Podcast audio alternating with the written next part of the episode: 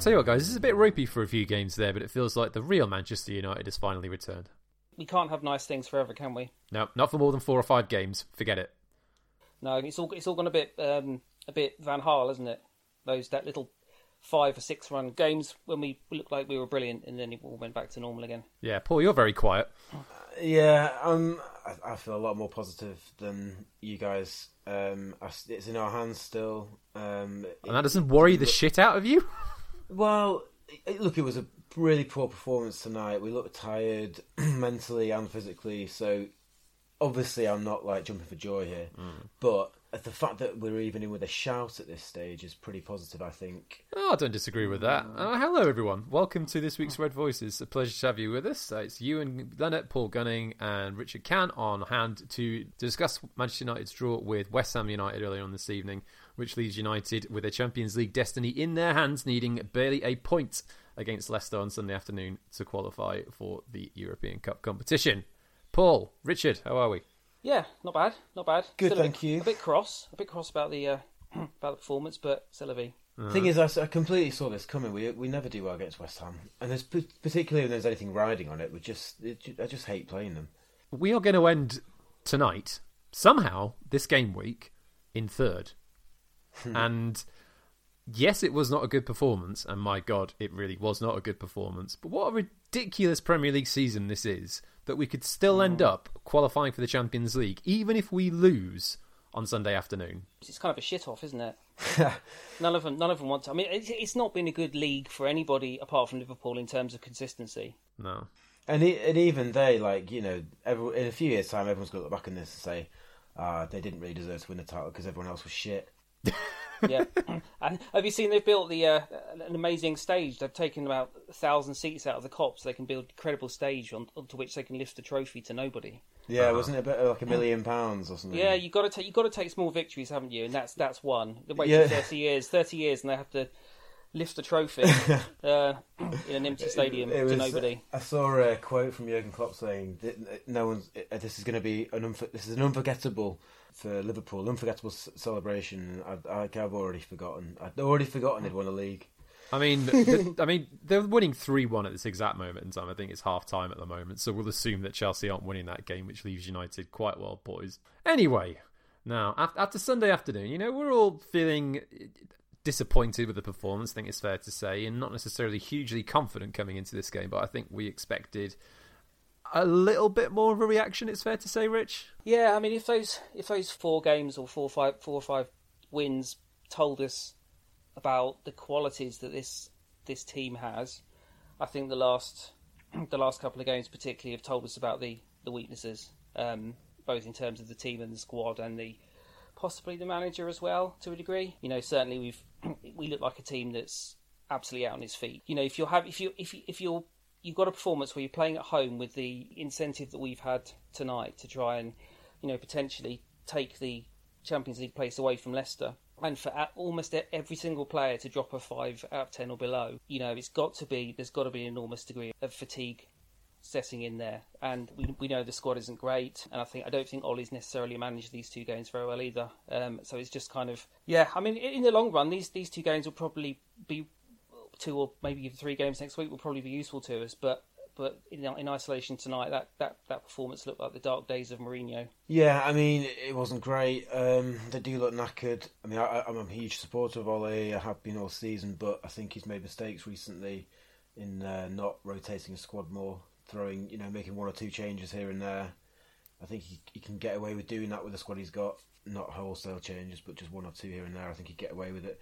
Yeah, really poor performance tonight, um, and I really miss Luke Shaw, uh, and that's yeah. how bad things have got. You know, and I, you know, actually, I've, I've, probably been a bit harsh on Luke Shaw. Uh, I think you do, you do see maybe now that he, you know, what he offers. I mean, he's he's not top top quality, but I think Brandon Williams, bless him, you know, he, he just looks very much his age at the moment. Mm, I mean, can I just stop you for one second when we're talking about your criticism of Luke Shaw? I just want to point out that you were saying that you wanted Marcos Rojo, who is currently in Argentina because United do not want him to return to even training over Luke Shaw. That's how bad it was. This is a long time ago. Uh, this is several it, it months ago, my then, friend. Yeah, it was absolute nonsense then as well. exactly. Yeah. It was, it was all just jokes. Oh yeah, sure, whatever.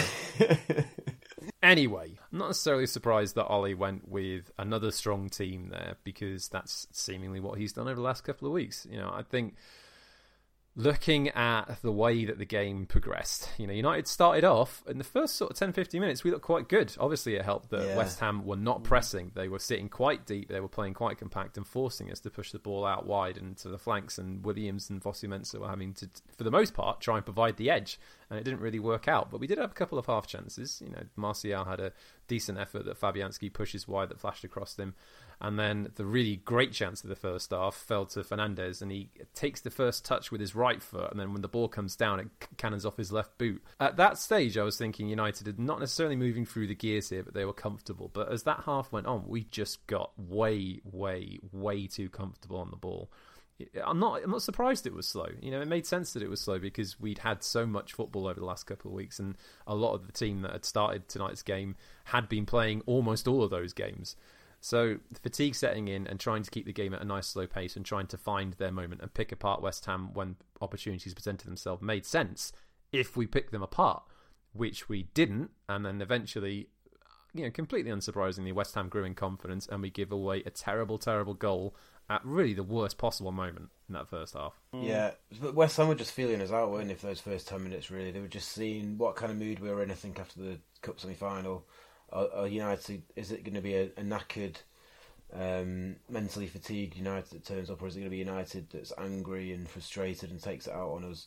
And obviously, it was the former. Um, so, you know, their game plan worked perfectly. And you're right, I think the first 10 minutes or so we, we looked all right, but there was no real intensity going through the half. And first five minutes of the second half, you know, again, a bit more intensity, but we just can't keep it up. And I think when Bruno Fernandes doesn't play well, United don't play well. Um, and then the yeah the, the the penalty. I mean, Pogba must be so mortified by that. Well, Harry Maguire was saying in the post-match interview that he has apologised to them, which is one thing. You know, Yeah, Uh, the natural reaction when a ball is coming straight towards your face is to put your arms up and block it. yeah. If if you're like a, a you know an eight year old and playing football in the park, but not Old Trafford, you know. I, d- I don't, I don't, I don't, I don't think the reaction itself in putting his hands up to to protect, kind of protect his face was the problem. The problem is if you if you see the, the shot from behind the taker, he's not paying proper attention when the when the ball struck, and so I think what what happened is he only caught the a glimpse of the ball when it was a meter away from his face, and, and that's why he reacted how he did. The, the, the, the problem was not being switched on in the first place, and I think you could see that from almost all of United's players today. There just just wasn't that level of focus that, that we've seen that, mm. that means that you can you can play at the speed and the tempo that you that, that we need to, and everybody was off. I mean, like Paul said, Bruno. I mean, Bruno dropped a proper nine out of ten. It was absolutely te- was genuinely awful. terrible performance. He's been so responsible for the speed of United's attacking and the, the, the one touch play around the penalty area and the quality of, of creativity. And as soon as as soon as he's he's he's dropping dropping zeros, it just disappears. And uh, I think Gary Neville said that he was right that, that West Ham had clearly set up to, to funnel us wide. And, and, and keep our because we didn't have an aerial presence in the box. So you, if you funnel us wide and keep and then keep the fullbacks and the, the wide players quiet, then we didn't have anything anything else to offer. And it was just, I mean, Rash. It wasn't even just. It wasn't even the, the tempo. It was s- simple first touches, just just going astray, and five yard passes, and just the most simple things. And it just smacked of a team that's got incredibly tired minds, and and that was compounded by um, Ollie not really making changes when he needed to, and, and this that's kind of a recurring theme. I don't think he, I don't think he's he's moving quickly enough and with enough um, decisiveness during games to to identify when players are really struggling physically and, a- and actually making changes. It's been a problem all season, that hasn't it? Yeah, Well, Yeah. I mean, there's a couple of elements to that. I mean, one thing to mention first: how pleased must David De Gea be that Pogba completely took the heat off him? well he must, he must, but now he's now failed to save twenty penalties in succession, so I don't think he should be that? too. Maybe too not too chuffed. I mean, I- Maybe relieved is the word. I, I don't think Nice I don't trim thi- though. He's, he's no, had I- his haircut. It looks looks pretty good. I, I don't think there's another another Premier League goalkeeper who's as poor at facing penalties as as De Gea is. You just Um, know he's gonna. You, you absolutely know the penalty's gonna. As long as they hit the target, it's going in. Basically, He just Yeah, never seems yeah. to go the right way. It's it's very because ah, No, I mean, Michail Antonio, what his eighth goal since the restart? Man's been on fire lately, but he won't get many easier mm. chances than that to score. And coming no, right no. before half time as well, it was terrible timing from United because they had drifted through that half. But if we get through at nil nil, Ollie obviously has a chat with them, and you're assuming that we come out with a little bit of increased verve in the second. I mean, mm. one of the things that I found really heartening, especially coming into the second half, was how quickly United responded, and it was a really, really good move for Greenwood's equaliser. You know, it was great play by him and Martial between them. And then when Greenwood's in that situation, you're just not stopping those shots, are you? He hits the ball with such no. venom and such power; it's impossible to stop or even get a touch on. Fabianski had no chance whatsoever. He was stranded, even though it was onto his near post. You know, it was a great equaliser. At that exact moment in time, I'm thinking, great, we've started with a little bit more purpose. United can now push on, create a couple more chances, and put this game to bed, or at least take the lead and maybe try and grind out a 2 1 win. But it just never came. You know, it, that pressure that you thought would come, and West Ham being a little bit less, you know, sure of themselves and sitting a little bit deeper just never happened. And that is the disappointment. I guess obviously we take into consideration the tiredness of the team and the squad and you know, we're really up against it at the moment in terms of the conditioning. But, you know, Rich, you mentioned in Ollie's ability to spot when players are chugging and really tiring out. and that comes into, that brings the squad management uh, element into play. Now, I've seen a lot of people bemoaning the quality United squad, especially over the last few weeks when there has been criticism about Ollie not rotating enough. Now, the only challenge I'd say to that is when did we decide that Scott McTominay or Fred can't do anything, especially when Matic and Pogba are completely out on their feet? after the Norwich game, it's, it all it all goes back to the Norwich game. But we'll be that bad in the Norwich game, that poor, that terrible we, that we can't bring these players on. No, when ridiculous. we're when we're struggling so much. It doesn't. I can't quite. I can't accept it. It's really weird, and, and it's not like these guys haven't done, you know, put in good performances in the past. I mean, earlier this season when we didn't have Bruno Fernandes, we poor Pogba was out injured. These guys were playing all the time, and yeah, you know, they they sometimes drop some terrible performances, but generally, you know, they they they did okay. They got us through. We know they're limited, but it's I find yeah, I'm I'm with you, and I just find it really really weird that they're not even getting a sniff, are they? I mean. Well, Ollie made two substitutions in that game. One at half time for one Wan Bissaka coming on for Timothy Fosu-Mensah, who conceded the free kick that led to the penalty that led to the goal. Um, and Timbo had a bit of a, a, rough half. You know, just checks his run a little bit more when Pogba's playing him in, and he might be able to set up a great goal in the first half. But other than that, he, not necessarily hugely noteworthy. Wan Bissaka played well, I thought. And the second change was what ten minutes from time when Rashford came off for Ighalo. I don't understand when we're playing again in four days why more changes weren't made, and it no. I don't know if it worries me, but it says to me that Ollie doesn't have any confidence in the players that he has on the bench, which again says to me that we're going to be using this same core group of players on Sunday for a game that we can't afford to lose. And that is concerning because they are out on their feet at the minute. They are. Le- Leicester have got big holes as well. I mean, they're there to be got at, but you, you need energy to get at anyone. I mean, I mean, West Ham, you know, they pretty much had nothing to play for tonight, and it looked like United had nothing to play for. And the problem is as well, we've been we've been kind of tactically exposed, haven't we, in in in the last few weeks, and now every single manager who faces us is approaching us exactly the same way, and, and we we we yet to find a way of, of countering that, and it's, it almost kind of feels like we did last year when, when teams worked out that if you don't let us counter attack, we can't score. It's almost now if you if you press hard from the front, we can't play through it. You might get a goal from it, and if if you don't, you, you're likely to stymie us because we just. I mean, there, there were. What was frustrating is there was three. There was about a ten minute spell in the second half where Harry Maguire played three really incisive balls that cut out the West Ham midfield out to um, Brandon Williams and, and, Marcus Rashford on the left hand side, and it was that kind of pass that, that we needed all game. But outside of that, that brief little window, we just weren't able to execute it. We didn't have a left-hand sider, did we? Really? I mean, because Williams was poor. Rashford had a really, by his standards, a really terrible game. So we basically just didn't. And and West Ham, like you said earlier, I mean, you know, they were shifting out to the to, to our wings, but particularly the left wing because they could see that nothing was being created out uh, on our, on our left-hand side. Just a really frustrating performance, but one that again fully indicated just how worn out this team is at the moment. You know think of Declan Rice bearing down on goal, neither Lindelof or Wan Bissaka closing him down, and he gets a really good shot off on target that could have curled in and put us in even more trouble. And De Gea rightfully lambasting the defence for that because it's poor. You know, they have to be closing him down. They can't invite him to shoot or let any player shoot from that sort of distance. It's not the league where you can expect to do that and get away with it. And there was a 10 minute period, as you mentioned, Rich, there were bits, times from Maguire and Lindelof did this once as well, where they were making passes that cut out the midfield, broke through the lines, and actually gave us some opportunity to try and catch West Ham on the back foot. There was also a 10 minute period, I think, from like the 70th minute onward, where United were constantly trying cute passes to each other when they won the ball back and gave it away instantly, like four or five times in a row. It was maddening. They just couldn't hold on to possession at all. And again, you know, we constantly make this uh, suggestion up. Sorry, we constantly make this point. You know, tired minds, tired bodies, and everything. But again, that's a situation that the manager needs to handle better. I've, every team in the country is going through a similar situation. Or you know, obviously they played a lot of football in a condensed period, and United have had it a little bit worse because we played a couple more FA Cup games on top of that. But this is why you have a squad. This is why you have players that you can trust in to at least do a job for you, if not create an absolute wonder goal in the last 10 minutes. And again, I know we've gone back to it, but I think the, the lack of use of the squad, especially in the last four games, has really been baffling to me. And, you know, if we, I guess it, there's not really much too much else to pick out from that game tonight, apart from maybe a couple of opportunities where, you know, Wan-Bissaka gets down the wing very nicely, pulls it back in a goal. He could leave it for Martial with his first touch of the ball, but just sort of screws it wide from a relatively decent angle.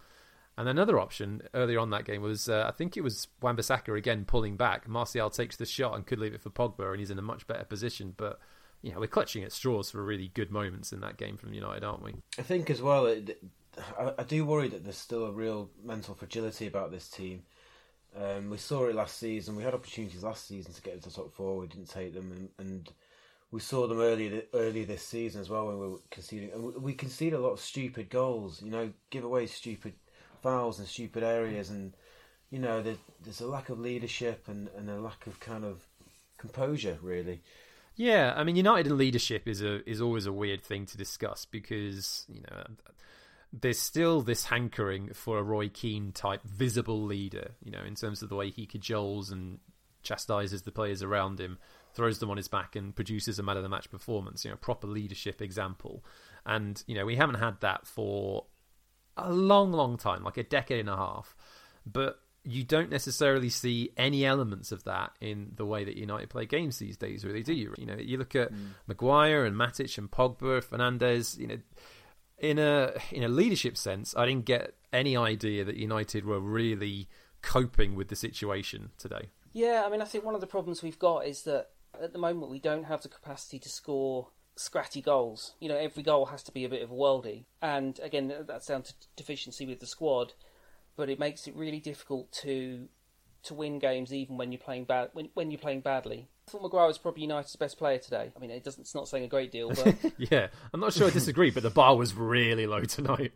It was really low, but we've we've had we've had you know we have got players who've who've shown themselves to be leaders this season. You know, I think Maguire has done that. I think obviously Fernandes has come in and and done that. And it, the problem is that it, it doesn't really matter how many leaders you have if everybody's just playing football badly, and that's kind of how it was how it was tonight, and we just, you know, we can't sling crosses into the box. We haven't got that alternative forward, a kind of Raul Jimenez or, or, whoever that we can we can bring on and change a game and actually ask different questions of a defence. So if a team's set up well enough for us, doesn't matter how many leaders you've got and how many people pumping their chests and whatever else. If you haven't got the variation or the ability to change a game by using personnel that can bring something different, then you're always going to struggle to win enough games to really do damage on the league. Gary Neville said that as well. You know, he's he's been banging the drum about centre forward for the last few weeks, and he's absolutely right. Amongst the things we need, we just need we we do need more leaders, but we need more variety as well. There's not enough variety. There aren't enough options. But yeah, I, I think what I mean by leadership is not so much the sort of beating of the chest kind of leader. Um, although they, you know, they have their place. It's more when the chips are down. It's it's that mental fragility when we have opportunities. We have these huge opportunities, and and, and we just seem to slip up at the last. You know, and and it's frustrating as a fan because I think we, you know, our first team has got the quality. You know, we've got some fantastic players in this team now. Yeah, clearly we're running on empty but uh, there's a part of me that thinks, well, you know, come on, guys, there's two games left. You know, can you not just find that and it's all very well for me to sit here and say that, isn't it? But you know, is is the surely when the, when the stakes are so high, you can just dig that bit deeper. And, and maybe I'm just being completely naive and a proper armchair fan, you know. But it's uh, you love I- a bit of passion, just- don't you, Paul? I love a bit of passion, mate. I love a bit of passion. Yeah. But that I think that fragility can become institutional, can't it? You know, that's how United go 26 years without winning the title. That's how Liverpool go 30 years without winning the title. It becomes an institutional issue, and you can change Yeah. the personnel around, but there can just be something at the club that the And it's the that- pressure as well, isn't it? It's, It is it's, pressure, It's, it's huge enormous. pressure. You know, we, Yeah. we have to. ma- If if we don't make top four, and we you know we should be winning leagues, let alone talking about getting into top four. But if you don't get to top four, it's a complete failure. well, on that cheery note, time for a quick break and then back to it. Just a quick reminder that Red Voices is brought to you in association with Pitch Sports, a football fan app offering you the chance to connect and compete with other United fans, build and rate starting 11s, predict United's results, and have your say on the club. Head on over to Google Play or the Apple App Stores and search for Pitch Sports. The point can reasonably be made, given you know you, wind us back to Burnley back in January, that awful 2 0 defeat at Old Trafford. You say that going into the last game of the season, United have the opportunity, as long as they don't lose, to qualify for the Champions League. We would have accepted that readily. I think, obviously, with the way that we played for over half the games during lockdown, you know, in terms of the goals we scored, in terms of the build-up play, in terms of the way that we played some stunning football at times. Maybe we got lulled into a false sense of security of thinking there'd been a proper sea change, but the reality is that we've still got the exact same problems that we've had for several years, and you know, we're creating a few new ones for ourselves by not properly addressing them, especially at the moment. And you know, going into that game against Leicester, you know, my fear is that United don't have the, for want of a better term, the bottle to go through that game and get the result that they need. Let's look back through the last couple of years, all the times that United could have maybe taken a step forward or produced a massive result, and we consistently fall short.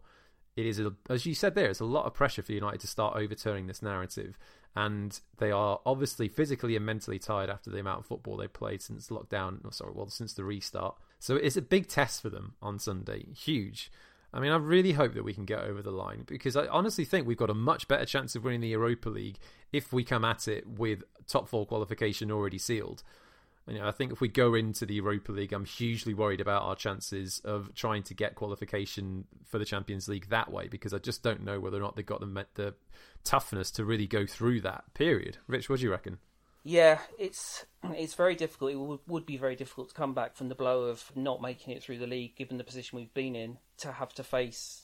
And, and I think I think the fact that knockout games make it or single knockout games makes it makes it harder as well. The only flip side to that, or the caveat caveat to that, really is I guess at least we have what are rel- two relatively soft first games, so you know we can we can put out the stiffs against uh, against Linz, and we've either got uh, Basaksehir or Copenhagen in the quarterfinal, and in theory you'd hope that we could make a few changes in that game, and and still relatively comfortably come through. So you would at least hope that we'll be fresh again before we have to face someone who's actually really good. Again, if we kind of fall at this hurdle because we've broken psychologically, then that doesn't give you an enormous amount of hope that the same won't happen with the second chance that we have. But the thing with this team is you just don't know. Next week, next uh, at the weekend, we could all expect that we're not going to do it, and we could come out and win three 0 Who knows? Because because the talent's there, isn't it?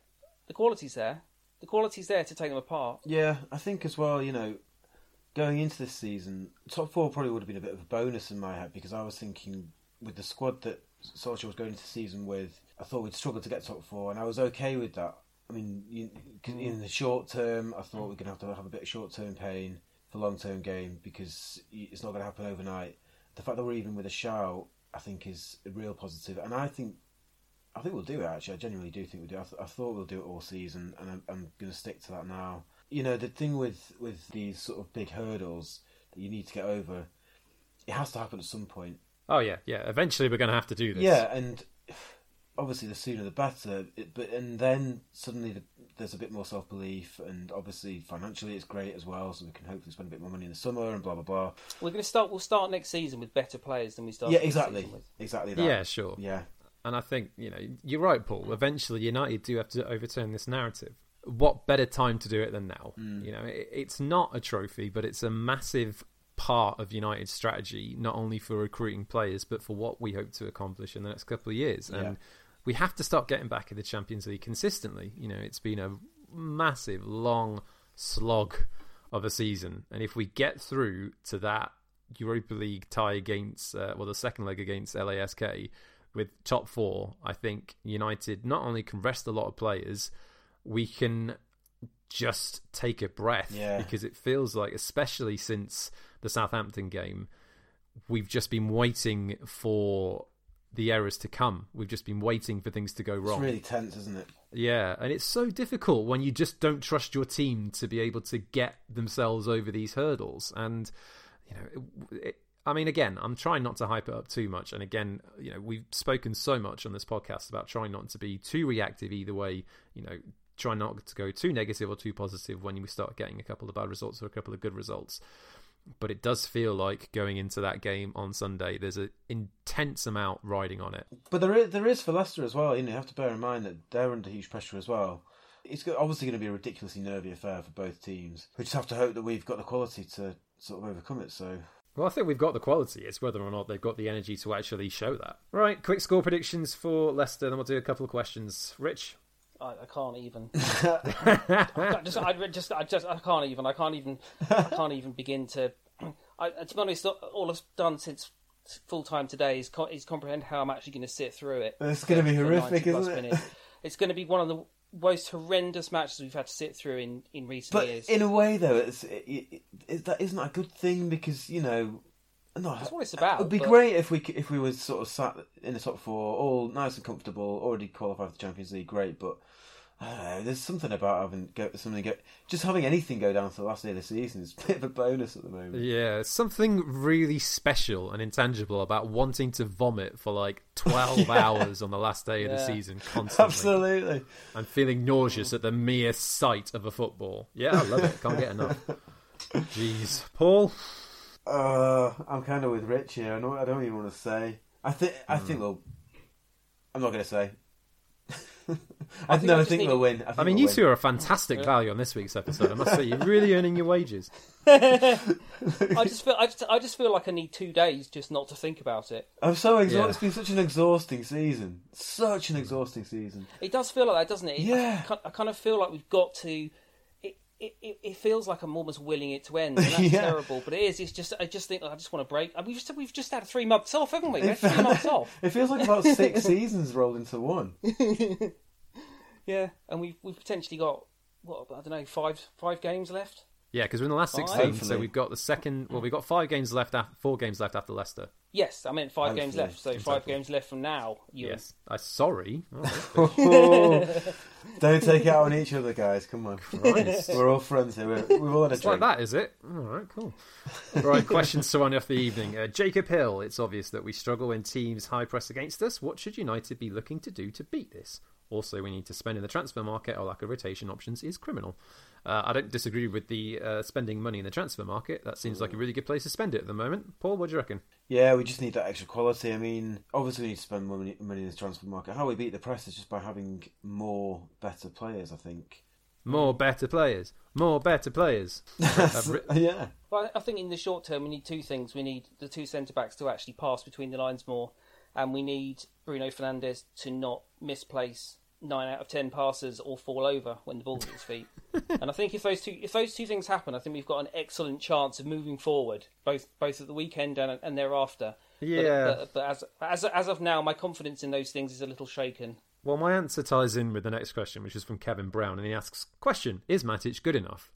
Yes, in very specific circumstances. Like when United are pressing, are being pressed high up the pitch, perhaps not. When we have a lot of the ball and we're trying to break down a low block, pretty useful. But the problem is, is that we're trying to make him fit into every single scenario that we're playing against at the moment, and it's clear that he's not able to do that. And again, we I feel like a complete broken record. Maybe Ollie should listen to this podcast. I don't know. But if we play Matic so much, he looks tired and he gives the ball away. You know, these are things that we know to be in- indelible truths of life. I think the problem is the Palace match was interesting in that, that, that obviously the first half, McTominay started as the deepest line midfielder, and United had no control over that game at all. Um, and so Ollie was forced to bring Matic off, and you you you saw then that he kind of has the tactical discipline to, to, to kind of balance the midfield in those circumstances. The, the problem, as you say, is he's he's not the man for every circumstance. But unfortunately, we, we don't have another proper holding midfielder. We in McTominay's more of a box to boxer, and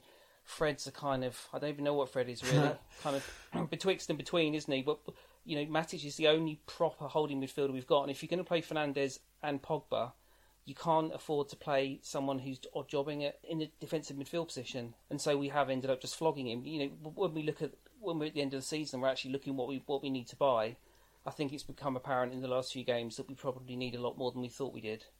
Uh, yeah, or, or, more positions, or, or, one or two more positions than we thought we than we thought we did. Well, the only thing I'd say to that is that this period of football is something of an aberration, isn't it? You know, it, we are not going to have a scenario like this again in the sense of not having any crowds, not having this many games in such a tight uh, scenario without more quality options to switch out where we have to keep playing the same players, or Ollie decides he has to keep playing the same players week in and week out. So whilst I accept there's definitely levels you know that United have got to improve on and positions that they need to improve on, you know, perhaps when we get to the cold hard light at the end of the summer, we'll be able to take stock a little bit more because there's still plenty of hope in some members of this squad actually being able to provide viable competition for those ahead of them. You know, a lot, a lot of them, but at least some of them. Uh, at Nathan yeah. Downey, do Bruno and Rashford start on the bench for Sunday? Both look done in. Now, that is not the worst idea because I don't think United are going to want a lot of the ball on Sunday at all. You saw what Leicester were like against Spurs. They got completely done in on the break. And it's one thing United are relatively okay at when it comes to playing football, it's scoring goals on the counter attack. Yeah, but who do you play instead of them? That's yeah. the thing. I mean, uh, Rashford is Rooney you know, available. Was poor, he was poor tonight, Rashford, but I think you know you have to sort of trust that he'll be better than that on Sunday, surely. Um, Ollie's just clearly lost all all faith in or all trust in Dan James, hasn't he, at the moment? Mm. in, in, his current form. Anyway. I think Dan James um, has lost all faith and trust in Dan James. Yeah, and I don't think it's his fault. No. He, he, just he just shouldn't have been put into a situation where he was expected to play so much, and almost those those those first few games when he scored almost increased the pressure on him because it, people expected that to happen every week, and he just isn't there or anywhere near there at the moment to be able to do that on a consistent basis. Um, well, I think the reality with Dan James kind of rests somewhere in the middle. I don't think he's had a fantastic season, as you said there, Rich. He started off really well. But I also don't think he's bad as people are making him out to be. You know, you look at the game on Sunday, it was what a three-five-two. United had zero control. We created zero chances, and a couple of times Dan James got onto the ball and looked all right. A couple of times he looked bad on it. You know, it's forty-five minutes football. Apart from what did he? Don't can't remember didn't do much against Norwich, but we haven't necessarily got a big sample size post restart to really say, oh, Dan James has been complete pish. You know?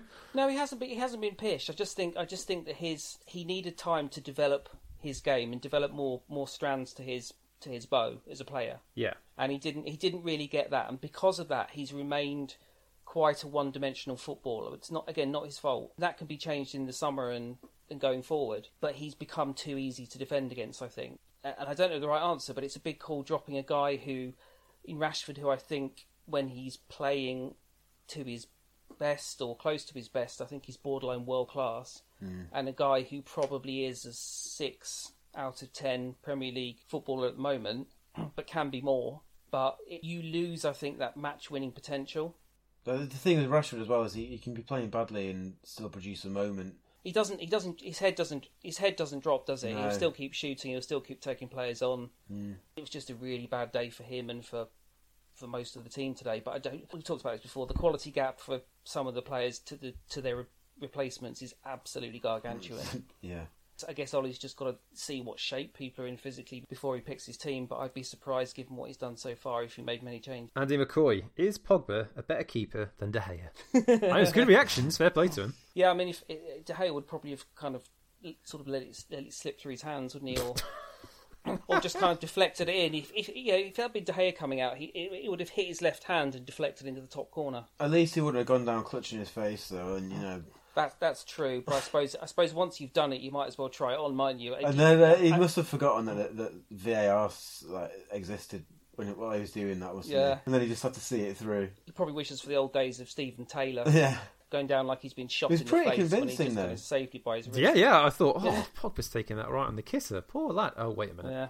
I mean, side note, Gary Neville. Oh God. I mean, I, Yeah. I'm struggling with that man's voice in general when he's commentating on Manchester United, in particular his uh, you know appraisals of Paul Pogba. But tonight was just That's embarrassing. That. uncomfortably embarrassing. Put it that way. Yeah. Anyway, Yeah. shall we leave it there and let's try and Yes, live our let's. lives for the next four days before we have to reconvene to discuss whatever hap- what's going to happen at the Walker Stadium. Yeah. Yeah, let's do it. Thanks, guys. Cheers. Oh, right, friends, that'll do it for this week. We'll be back after that gigantic game on Sunday afternoon against Leicester City. But until then, don't forget you can catch us on Twitter. You can get me at, at Ewan Leonard, Rich at Rich Red Voices, Paul at Paul Gunning One, and the pod at Red Voices MUFC. And the pod itself can be found on iTunes, Spotify, Acast, SoundCloud, Stitcher, among others. So give us a follow or a rating. And finally, just a quick reminder to download the Pitch Sport app on Google Play or the App Store to challenge your friends, predict United's starting 11s, and our final Premier League result of this season. Right, see you again in a few days. Take care, everyone. Goodbye.